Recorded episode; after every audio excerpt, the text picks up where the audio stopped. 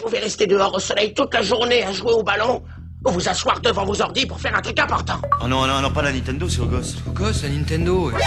T'as entendu parler de Call of Duty 4 Par quelque côté qu'on le prenne, le jeu vidéo c'est le mal. Je le sais, j'y joue beaucoup. Ici aussi, on y joue beaucoup. Ici, c'est No Game, votre rendez-vous hebdomadaire avec le jeu vidéo. Rien que le jeu vidéo, c'est enregistré autant qu'à Paris. Merci à nous accueillir. Celui qui joue beaucoup cette semaine, il est seul, c'est Daniel Andreev. Salut. Salut Jean. Deuxième extra balle de cette saison No Game. Fire Emblem Fates, est-ce le retour du roi? Quand c'est plus fort que toi, appelle Maître Sega. 40 27 0909. À bientôt. En 2012, la saga de RPG tactique Fire Emblem surgissait tel le phénix hein, avec l'épisode Fire Emblem Awakening sur 3DS. Carton plein pour cette renaissance pleine de fougue, de Moyen-Âge magique, de combats épiques qui reprenait le meilleur de la saga, on va dire, une saga de, de- de plus de 20 ans. Cette année, ce n'est pas un, mais deux épisodes que l'on va voir, deux Fire Emblem qui débarquent toujours sur cette console 3DS. Fire Emblem Fates qui se décline donc en deux versions, Héritage et Conquête, avec un troisième scénario baptisé Révélation qui sera disponible en DLC dans quelques jours, le 9 juin, je crois. Chacune de ces deux versions invite à, à rejoindre un camp différent, une famille différente, hein, les Nord ou les Oshido, pour euh, autant de points de vue, on va dire, distincts sur une histoire shakespearienne à souhait avec un, un père absolument maléfique. J'arrête là, Daniel. Qu'est-ce qui fait pour toi l'essence, euh, on va dire, d'un Fire Emblem? Comment tu le décrirais depuis, euh, depuis euh, 90 Alors, originellement, Fire Emblem, c'était une série de mécaniques. Euh, les personnages étaient un peu interchangeables. On connaît Mars à cause de, Smash Bros. Mhm. Et, euh, et c'est comme ça que l'Occident a découvert vraiment Fire Emblem. Ils ont découvert les personnages comme étant des personnages de jeux de baston, en fait. Mhm. Et euh, Nintendo n'a jamais daigné sortir euh, Fire Emblem en, en Occident. Et le jour où ils ont commencé à manquer de jeux en stock pour leur C'est console, Famitsu, hein, je crois, hein, quand il a débarqué. hein. Ouais, ouais, non, Mm. non, mais à l'époque, à l'époque, euh, il sortait sur Famicom, Mm. ensuite sur Super Famicom, et, et, et au fur et au fur et à mesure, euh, bah, ça faisait quand même un stock de jeux, mais qui sont jamais sortis en Occident. Mhm. Et Nintendo, euh, bah, c'était la génération euh, GameCube et, euh, et GBA. Ils commençaient à manquer de jeux en stock et ils se sont dit, bah, on va finalement, on va les traduire. Et là, ça a commencé à être le carton en Occident. Et euh, donc du coup, euh, les gens ont vraiment découvert, euh, c'est ça le paradoxe, cette, cette grande série avec une, sur pas forcément avec les meilleurs épisodes sur GBA, sur sur GameCube. Et la renaissance, tu en parlais avec Fire Emblem Awakening, c'est ce qui s'est passé, c'est que tout d'un coup, c'était jeux avec une impeccable mécanique. Il faut expliquer que c'est des wargames à la japonaise, ce qu'on appelle des tactics RPG. Oui, alors on a des phases. Euh, je, je- je parle des phases périphériques, on a des phases d'animation plutôt très, plutôt très belles, un peu à la level 5, enfin, Ouais. il y a une qualité graphique.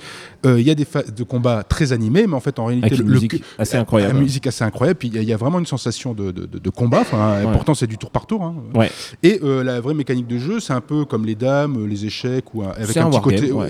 Et il y a une vue d'au-dessus, et on, tes pions on bouge les pions, on bouge les pions, et c'est au tour par tour, c'est ça. c'est un wargame. C'est un wargame. Et, euh, et ça, c'est la mécanique euh, d'Intelligent System euh, depuis, euh, depuis toujours. Euh, c'est presque eux qui ont créé euh, ce système sur console au Japon. Et ils ont été de multiples fois copiés. euh, Il y a eu Shining Force, il y a eu euh, inspi- les aspirations évidemment. euh, Advance War, donc c'était quoi Advance War, Ouais, qui est le incroyable. enfin, Advance moi, War, il y, en a, il y en a, il y en a Ouais. Final Fantasy Tactics, Ogre ouais. Battle, enfin il y en a vraiment, vraiment beaucoup. C'est un genre à part entière et très, pop- très popularisé euh, ces dernières années à cause de, bah, du boom des consoles portables, car c'est un genre qui peut se jouer euh, bah, au tour par tour, donc du coup euh, tu peux sauvegarder ta partie et, et reprendre après. Et la particularité de Fire Emblem, et ça c'est sa spécificité vraiment, ça, bah, c'est vraiment le cœur de, de la série, c'est qu'il y a ce qu'on appelle le ce qu'on a appelé avec le temps le permadef. C'est-à-dire que les personnages, quand ils meurent, ils meurent, comme dirait euh, Drago dans Rocky 4.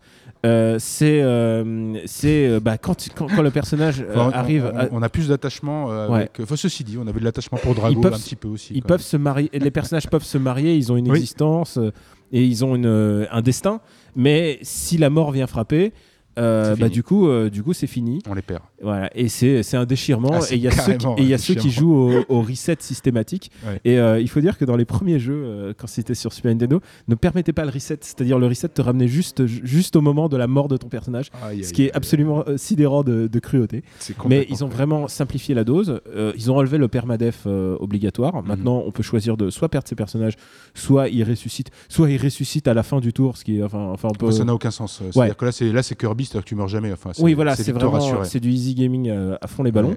Et euh, ce qui s'est passé, euh, il y a eu un twist, donc pour en revenir à Awakening, c'est que tout d'un coup, le, la série est devenue un jeu de personnages aussi. Les personnages sont devenus. Ils sont cool, ils sont stylés. ils sont stylés, chrome, enfin vraiment, il y a des, il y a des Ouais. personnages dont on se souvient des noms Mm. et qui ont un charisme et qui ont un peu de background. Vraiment, ils, ils ont demandé aux. Ce sont des vrais personnages, ils sont très bien écrits. hein. Il Ouais. peut y avoir le, le, le gars fringant crâneur, Ouais, euh, ouais, la fille un peu timide. Enfin, voilà. Alors qu'avant, dans Fire Emblem, ils avaient un style. C'est-à-dire, il y avait la meuf euh, à bord de son Pégase, euh, il y avait le chevalier, il y avait le gros bourrin, il y avait le magicien. Et voilà, on les reconnaissait à peu près Ouais, comme ça. et ils étaient interchangeables Ouais. depuis des décennies. Et là, euh, tout d'un coup, ils ont vraiment euh, Écrit. Ils, ont, ils sont vraiment écrits et ils sont designés par le personnage, par le, le dessinateur qui a fait euh, No More Heroes. Euh, D'accord, ouais, ouais. donc Ok, euh, oui, donc ouais, c'est vraiment c'est voilà. vraiment un bon et tout d'un coup euh, avec Awakening bah, c'est devenu un, un jeu dont on, on s'intéresse au destin des personnages et là avec Fates alors ça explose Ah, complètement, puisqu'ils mettent le personnage le héros le point de, le point de vue du héros ou de l'héroïne parce qu'on peut aussi changer son sexe Mhm. on le met au cœur de l'histoire et il doit choisir littéralement son destin entre sa famille naturelle, euh, la famille de, bah, c'est, la vie est un long fleuve tranquille. Il y a- C'est les Oshido. et soit les Oshido, euh, euh, so- soit c'est sa fa- sa famille naturelle, c'est les Oshido. Oshido et- les Nord. les c'est la Ouais. famille adoptive. Voilà. Donc, effectivement. Non, c'est, c'est pas l'inverse. Non, non, les ah Nord, oui, oui, c'est les, les les. Mais en fait, en fait, on les confond. Et en fait, moi, je les récupère par rapport aux couleur. Euh, à la couleur et surtout à leur attitude. Il y en a qui ont des attitudes un peu plus badass.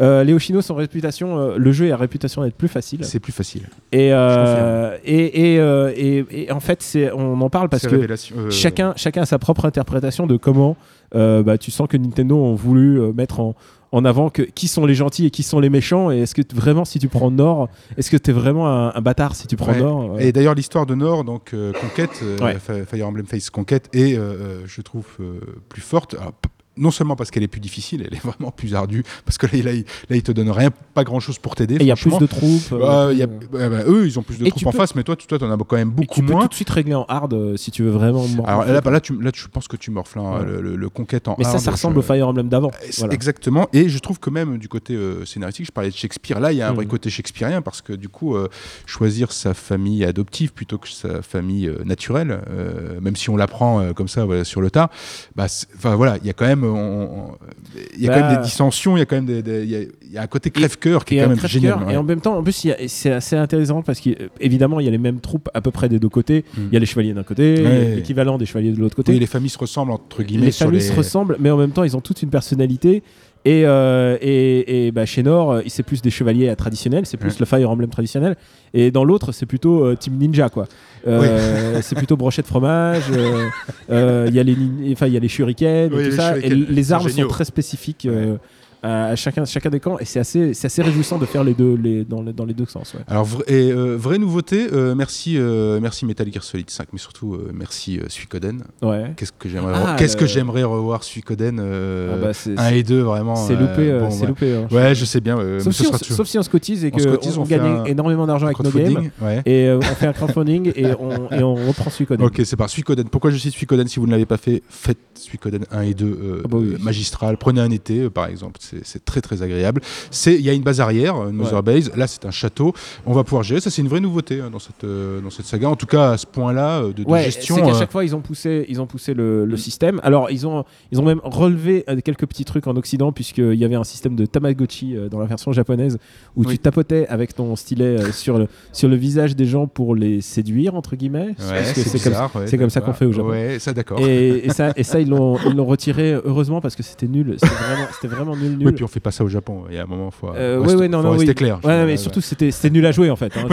Et, et- mais par contre, euh, ils, ils ont, ont vraiment développé ce côté. ils ont développé, ils ont développé la, la communication entre les personnages à- encore plus entre les euh, joueurs. entre les joueurs avec le, le- le Street Pass Mm.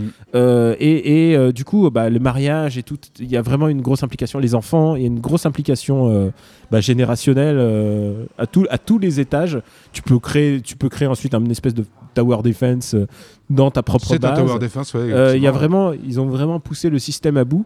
Et on aurait pu penser que le fait de partager euh, le jeu en deux cartouches, euh, c'est de l'arnaque. Mais en fait, en fait, non. Il y a une espèce de cohérence, cohérence d'ensemble qui fait que bah, la pilule passe. Alors qu'au début, j'ai fait waouh, c'est quand même, à 90 c'est euros quand le c'est quand les même gonflé Merci, de, c'est quand même gonflé Nintendo. Et, euh, et ça laisse préfigurer beaucoup de choses en- pour le futur de Fire Emblem. en- si tu me permets, euh, bah, bah, ils l'ont annoncé il y a pas longtemps que Fire Oui. Emblem va devenir un jeu freemium. Un jeu premium sur, et, sur et smartphone. je pense que ça peut marcher Free parce que parce Ah, qu'on va payer direct, on va hein. payer à la map Take my money, je veux dire. Là, on, moi, je- on va payer à la map euh, un Fire Emblem et ça peut être vraiment très intéressant parce que c'est qu'ils vrai vont pas les- le- On va s'écouter un peu de musique, on en reparle après. La musique, parce que le chant, ce chant-là est un véritable personnage dans le jeu.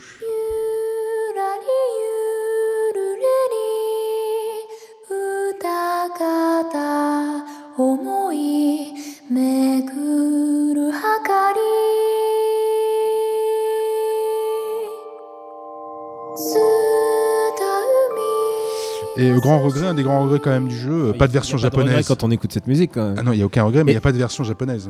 Ah, sur la V- euh, Eh oui, et- Mais après- moi, moi, après- je, tu vois, je ne l'ai pas après, eu en le version. truc, c'est C'est un vrai regret. c'est qu'il n'y a moi. pas énormément de, de dialogue parlé en fait, non euh, Euh, Il y en a un petit un peu, petit et peu, puis c'est mais- l'ambi- Enfin, moi, tu vois, Awakening, je l'ai joué en, en- en japonais. Il y a- Ouais. il y, a un vrai, il y a vrai quelque chose. Ouais, mais Alors, après, il n'y a euh, pas des milliards de dialogues, mais il y en a quand même. Après, Fire Emblem n'est pas trop déterminé par, euh, par, par la nature de ses Mm. dialogues, mais par euh, plutôt l'ambiance Mm. qu'il euh, Ah non, mais l'ambiance qu'il évoque. c'est c'est vraiment Pour mon seul moi, regret, il n'y en a pas tu beaucoup. parles de hein. la musique. Mm. Pour moi, la musique de Fire Emblem Ouais. est primordiale et elle est tellement intelligente euh, dans ce- cet épisode-là. Je veux juste souligner ça. C'est que les combats, euh, il y a la musique de map qui est une musique euh, qui est une musique toute douce et euh, vraiment enfin genre vraiment au ton juste Euh, vraiment c'est vraiment le calme avant la guerre et tout d'un coup quand elle arrive Ouais. au combat c'est la même musique mais tout d'un coup qui s'intensifie et qui balance tout d'un coup une musique orchestrale et Il y a tout toujours deux versions Et de chaque me- titre quasiment. et ça me fait vibrer à chaque fois, quelle que soit la musique. Genre, je me dis, ah là là, ils sont vraiment bons et je suis prêt à écouter. Je, suis, je, je peux la mettre sur YouTube et écouter pendant 15 minutes. Ouais, euh, et puis vraiment. même les combats, la, la, la- la- la manière dont ils mettent de l'énergie, l'action sur le, c'est incroyable. Ouais, je veux dire, on est sur du ouais. statique quand même, euh, Mm. enfin du tour par tour, je le répète. Après, après c'est- dans l'histoire du, du Tactics RPG, c'est vraiment.